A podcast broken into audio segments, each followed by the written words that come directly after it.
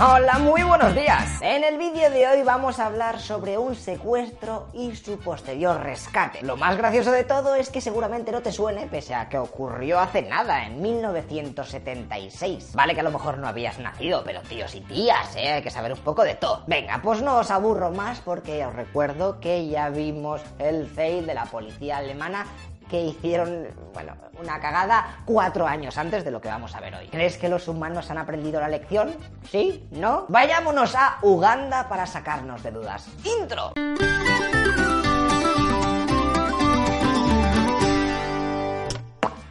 Estamos en el 27 de junio de 1976. Un avión de Air France ha salido de Tel Aviv y ha hecho escala en Atenas, desde donde ha vuelto a despegar y se dirige a París. Lo que pasa que, sorpresa, dos palestinos del Frente Popular para la Liberación de Palestina, junto con otros dos terroristas alemanes de las células revolucionarias, unos que eran antiimperialistas, antisionistas y feminazis al máximo, se han hecho con el control de la nave y la han desviado hacia Libia. Allí han puesto combustible y se han marchado a Uganda. Por cierto, en su parada en Libia han liberado a una Ren que ha sido muy avispada y ha fingido que tenía un aborto. Os lo digo más que nada por si os veis en esa situación. Eso sí, supongo que solamente funciona si estás embarazada. No, si eres un tío no te puedes poner un cojín y eso, se va a notar muchísimo y te van a pillar. Venga, pues ahora que están en el principal aeropuerto de Uganda, el avión es recibido por otros cuatro terroristas que estaban siendo apoyados por las fuerzas pro-palestinas del presidente de allí. Así que ahora que estaban en un país seguro, empezaron con las exigencias. A ver, queremos que liberéis a 40 palestinos que hay detenidos en Israel y a otra docena que está por Francia, Suiza, Alemania, etc. No sé por dónde está, si es que me da igual, pero me los traéis de vuelta. De todas maneras, os pasamos una lista en PDF para que lo vayáis viendo. Eso sí, si no lo hacéis, en dos días vamos a empezarnos a cargar a los rehenes. Madre mía, menudo follón. Para que la comunidad internacional no pusiera mucho el grito en el cielo, cogieron a los rehenes que no eran de Israel y los metieron en otro avión para que regresasen a Europa y fuesen liberados. Aunque algunos miembros de la tripulación, motivados por el comandante del avión, decidieron quedarse con los judíos por respeto. De tal manera que teníamos en las salas de la terminal del aeropuerto a 85 israelitas y judíos más 20 personas random. En este último grupo entraba la tripulación, que eran casi todos franceses. El gobierno de Israel rápidamente empezó a mover hilos para intentar la liberación de sus ciudadanos y consiguió que los terroristas les diesen tres días más para negociar. ¡Uy, qué bien! El tiempo perfecto para que el Mossad, los servicios de inteligencia judíos, pues se pusieran a trabajar. Sabían que por la vía diplomática la cosa estaba bastante complicada, así que se fueron a París para entrevistar a todos los rehenes liberados. Allí, gracias a la información de un judío francés que se había metido por un error de los terroristas en el avión de los no judíos, pues consiguieron a saco de datos. El tío este tenía entrenamiento militar, bueno, como todos los judíos, y detalló todo el armamento, el número de hombres y los puntos débiles donde estaban sus compañeros en el aeropuerto de allí, de Uganda. Además de que el Mossad contactó con la compañía israelita que había construido el aeropuerto para que les diese los planos de las instalaciones. Así que con toda esta información se construyó una réplica de la terminal para que el grupo de operaciones especiales supiese qué es lo que se iba a encontrar. Tras varios días practicando a contrarreloj, salieron cuatro aviones Hércules en dirección a Uganda, a una altura no superior de 30 metros para no ser interceptado por los radares de los demás países, hasta que llegan al aeropuerto en cuestión y uno de los aviones aterriza mientras que los otros tres siguen sobrevolando la zona, así, con dos cuyons. Pero están tontos, aterrizar un avión ahí en mitad de la pista, tío, les van a ver, o sea, eso hace ruido y un avión se ve, aunque sean las 11 de la noche, si es que da igual. Espera, espera, espera, que hay un plan. Del avión sale un Mercedes negro todo guapo y Land Rover saco. Se quería dar la impresión de que aquella era la comitiva del presidente de Uganda, así que mientras estaban en la pista camino al edificio, un par de guardias que estaban por ahí paran al convoy. Los dos tíos estos sabían que el presidente de su país hacía poco que se había cambiado el color de su coche a blanco. Así que al ver el negro dijeron, un momento, pero ¿qué está pasando?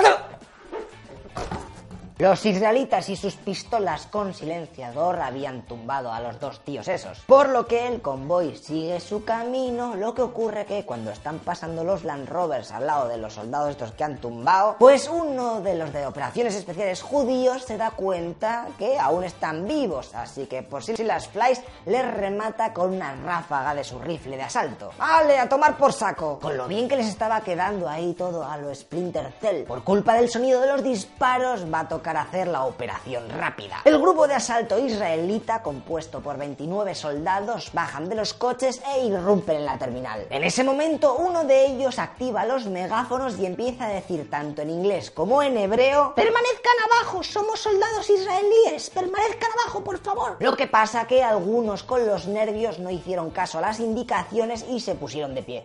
Había dicho que que nos tumbásemos de pie, bueno, yo me quedo así. Y claro, los comandos del Mossad se cargaron a tres rehenes al confundirles con terroristas o directamente en el fuego cruzado. Así que ya sabéis, si os pasa algo así, por favor, tened la cabeza un poco fría, aunque también hay que ponerse en esa testitura. Como intuiréis, los soldados, tras un intenso tiroteo, se cargaron a todos los terroristas. De hecho, hasta los mismos rehenes, cuando estaban tumbados en el suelo, les iban señalando en qué salas podían encontrarlos. Y tras tirar granadas de fragmentación y rematar todo lo que quedaba con vida, lograron rescatar a todos los rehenes, bueno, menos a los tres que te he dicho antes. De mientras, en las pistas habían aterrizado los otros tres aviones y de ellos habían salido vehículos blindados para proteger la operación, los cuales aprovecharon para destruir los cazas que tenía el ejército de Uganda ahí aparcados por si acaso luego se les ocurría ir tras ellos. En el camino ya con los rehenes hacia los aviones, el tiroteo se intensificó. Al máximo de soldados de Uganda llegaron y empezaron a dispararles ahí a todos.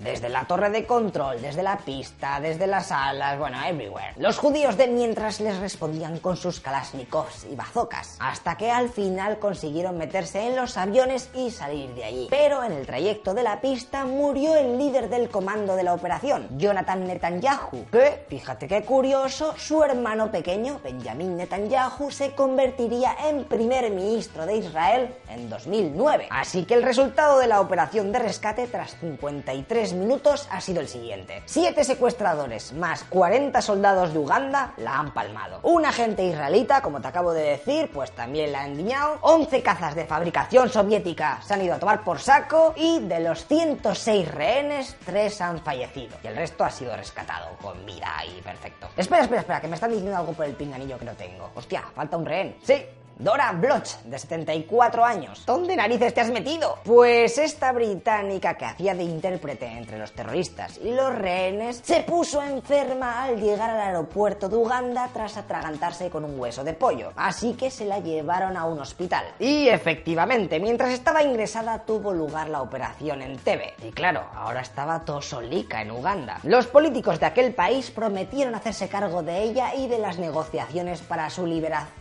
Hostias, que ya no está en la habitación del hospital. Y encima hemos encontrado muertos al soldado que habíamos puesto en la puerta para vigilarla y a varios médicos y enfermeras que estaban por ahí también. Madre mía, pero ¿qué narices ha pasado? Pues chavales, el presidente de Uganda, cabreado por la matanza y la destrucción que habían hecho los judíos en el aeropuerto, se ha vengado y la ha matado. Tres años después se encontrará su cadáver en una plantación cercana y se pudo trasladar su cuerpo a Jerusalén. Así que acabamos de presenciar uno de los primeros rescates en plan super pro del siglo XX. Ya sabéis que después de lo de Múnich y estos casos, los países se pusieron las pilas y crearon los grupos de operaciones especiales dedicados a estas labores tan importantes y delicadas. ¿Y tú qué opinas? ¿Israel hizo bien en llevar a cabo la operación en un país extranjero así a lo loco o debería haber seguido con las negociaciones? Te dejo la pregunta como siempre en todos los vídeos aquí una encuesta y así sabemos lo que opina la mayoría. Venga, pues ya que hemos visto esta operación que por si te lo preguntas el nombre viene del aeropuerto de Uganda y que en realidad debería haberse llamado Operación Thunderbolt o incluso más tarde se cambió el título por Operación Jonathan en honor al soldado israelita caído en el rescate. La próxima semana vamos a hablar sobre lo que ocurrió en la embajada de Estados Unidos en Irán y otro intento de rescate que salió como el hojaldre, pero que curiosamente muy poca gente conoce. En unos días te explico lo que pasó en 1981, así que de mientras, por favor, si te gusta el canal y todas las mierdas que te estoy contando estas semanas y todas suscríbete a nuestro Patreon y así nos ayudas un poco, porque si no, nos vamos a morir. Venga, tíos, hasta luego, loco pizzas.